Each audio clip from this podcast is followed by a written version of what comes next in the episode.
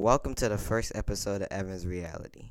Today we'll be talking about how 3D printed housing and other objects will help us benefit in the future. But first, before we talk about this, you have to learn how 3D printing is done. 3D printing is a process where a digital file is used to create a 3D object. Then, layers of the material are then laid down until the object is completed. In the future, I think they will become much more common and used to make our everyday items and beyond. Next, we'll start to talk about how 3D printing housing will make construction faster, easier, and more affordable. Now that you know how this works, we can start to talk about how 3D printed houses can make construction faster, easier, and more affordable, like I said earlier.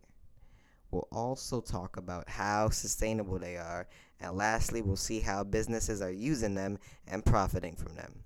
In less than 24 hours, 3D printers can build the foundation of the walls for a house with little labor and less money spent. The construction of these houses can be a fraction of the cost of the typical house. You must be thinking, they might be able to build it fast, but is it sustainable? In fact, they are. And in many ways, they can be built better than 3D printed houses. They can last for well over 300 years if there's no delamination between the layers. 3D printers can also use a, a variety of recycled, recyclable materials, which makes them more eco friendly. And because they are built layer by layer, they use less material. Now that you understand the process of the construction, the final topic we'll talk about is how businesses are profiting from them. Since they can be made at quick rates while using little materials, businesses can spend less money on items and profit more much more because of the faster production rates.